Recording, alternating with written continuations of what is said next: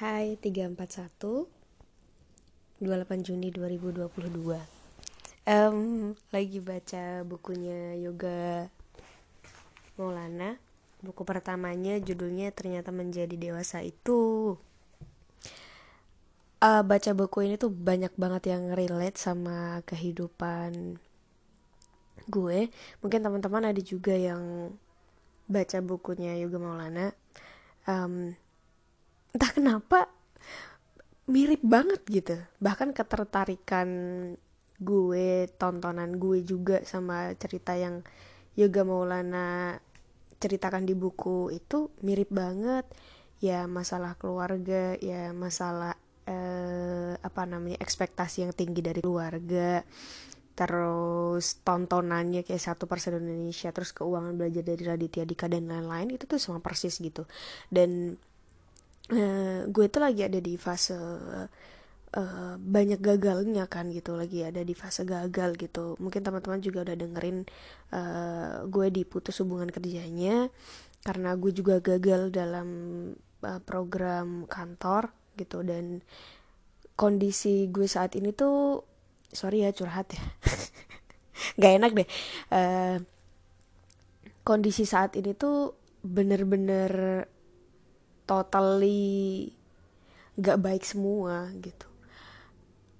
Apa aja yang gak baik? Kalau teman-teman biasa mengabarkan dengan uh, kelompoknya dengan rujak ruhiyah uang jasmani uh, amanah akademik k k apa? Keluarga keuangan ya.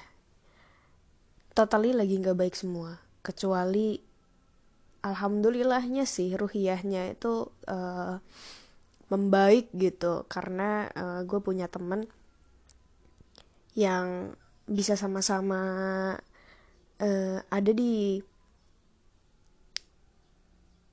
posisi yang saling mendukung gitu saling membantu. Um, ya yang mau gue ceritain adalah setelah gue di uh, eh, PHK kemarin banyak banget kegagalan yang akhirnya juga menumpuk gue pulang ke rumah uh, gue tinggal di sini di rumah gitu ya. Setelah tujuh tahun di Bandung gue tinggal di rumah lagi. Itu berarti udah jalan empat bulan.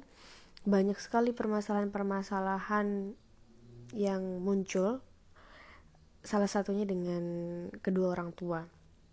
Ini sangat tidak baik dicontoh dan gue tahu teman-teman udah bisa menentukan udah bisa menilai mana yang baik mana yang enggak orang tua gue cuman lulusan SD dan pasti pemikirannya jauh berbeda dengan gue yang kuliah. Gue bukan menjelekkan ya tapi itu fakta gitu. Banyak hal-hal yang bisa gue jangkau tapi kedua orang tua gue nggak bisa jangkau. Akhirnya banyak pembahasan atau banyak kata-kata gue yang mungkin salah dan gak bisa diterima sama kedua orang tua gue. Yang akhirnya itu membuat masalah. Itu yang pertama. Yang kedua kita tidak biasa untuk mengkomunikasikan apa pun yang kita rasakan. Gue udah selalu mencoba apa yang gue mau gue ungkapkan tapi kadang ternyata itu menyakiti hati kedua orang tua gue dan kedua orang tua gak bi kedua orang tua gue nggak biasa untuk mengungkapkan apa yang mereka rasakan gitu. Hingga suatu hari mereka pun membicarakan hal itu ketika gue pura-pura tidur. Yang akhirnya gue sadar bahwa uh, kebiasaan gue selama tujuh tahun hidup di, sendiri di Bandung itu membuat kebiasaan baru gue yang ketika diterapkan di rumah itu tidak baik. Yang akhirnya membuat hubungan gue dan kedua orang tua gue banyak nggak baiknya. Uh, gue minta doanya sih sama teman-teman. Gue sekarang lagi apply dan nyari kerja juga di uh, luar Jawa Tengah. Gue lagi nyari di Bandung sih. Uh, Bandung itu tempat ya, Bandung sama Jatinangor sih Jatinangor Sumedang tuh tempat ternyaman. Mungkin karena banyak orang-orang yang sefrekuensi teman-teman gue tinggal di sana. Jadi gue banyak dapat support dari situ bisa dapat teman diskusi juga dan gue bisa berkembang dengan orang-orang seperti orang-orang yang sefrekuensi di sekitar gue. Kalau di sini gue nggak ada temen sih. Ada temen tapi uh, banyak cocok sama pemikirannya. Ya yeah.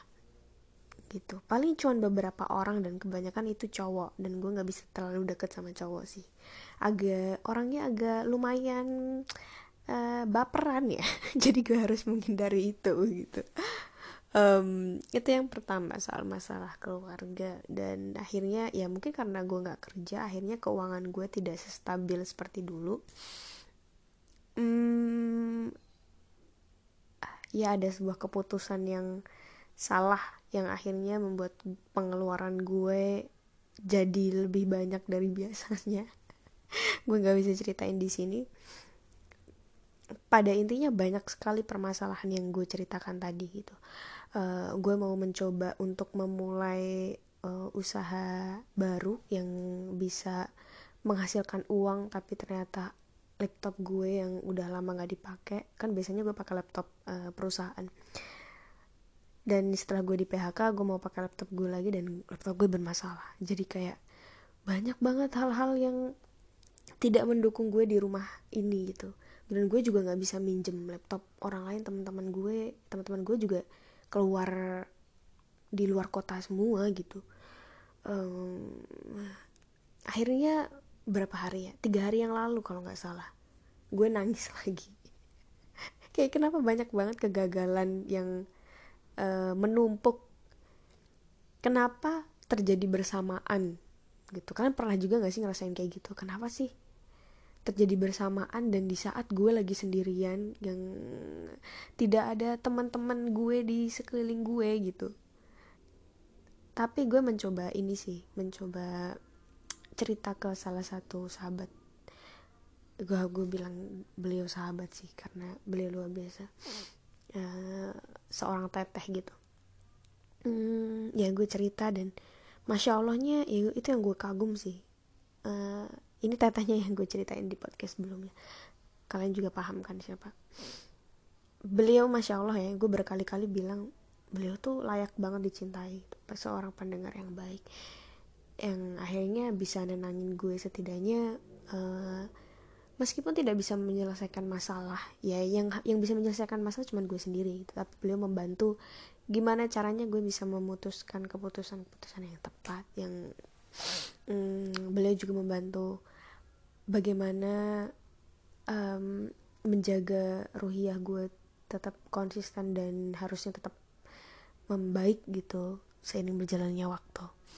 Ya itu yang mau gue ceritain. Banyak sekali kegagalan yang terjadi saat ini tapi untungnya berkat teteh itu dan pastinya berkat Allah subhanahu wa taala yang masih terus sayang sama gue.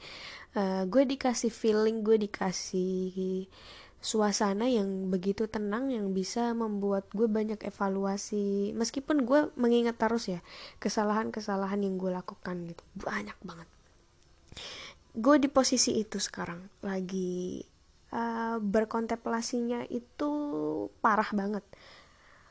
Gue flashback dan banyak banget ya ternyata kesalahan yang gue lakukan yang J, lu bodoh banget harusnya lu gak ngelakuin itu. Tapi ya baiknya Allah Allah kasih ketenangan hati Allah kasih banyak sekali pertolongan. Minta doanya ya teman-teman. Juga minta doanya uh, kepada teteh aku ini yang selalu mendengarkan. Insya Allah. Agar beliau selalu sehat. Juga um, doa terbaik buat teman-teman yang sedang mengalami kesusahan semoga Allah mudahkan um, yang sedang dalam tantangan semoga uh, Allah kuatkan Allah mudahkan segala urusannya. Semoga uh, bagaimanapun kondisi kita hari ini semoga kita tetap kembali kepada Allah. Ya Allah gue tuh takut banget kalau ngomong kayak gini tuh kayak ya gue, ngerasa gue banyak banget dosa. Uh, semangat buat teman-teman semuanya. Terima kasih ya udah dengerin curhatnya. Uh, gue nggak perlu respon. Gue juga nggak uh, belum terlalu membutuhkan uh, support verbal. Apalagi non verbal pokoknya terima kasih sekali sudah mendengarkan um, jangan lupa eh bentar ya ada satu quotes yang gue suka banget dari buku Yoga Maulana ini tapi agak sulit deh kayaknya mencarinya karena uh, karena gue cuma nandain pakai pensil dan agak lumayan banyak yang gue tandain. Hmm, intinya itu yoga Molan tuh bilang nggak ada yang eh cara terbaik untuk um, apa ya? Kok gue lupa ya? Sumpah itu kata-katanya bagus banget.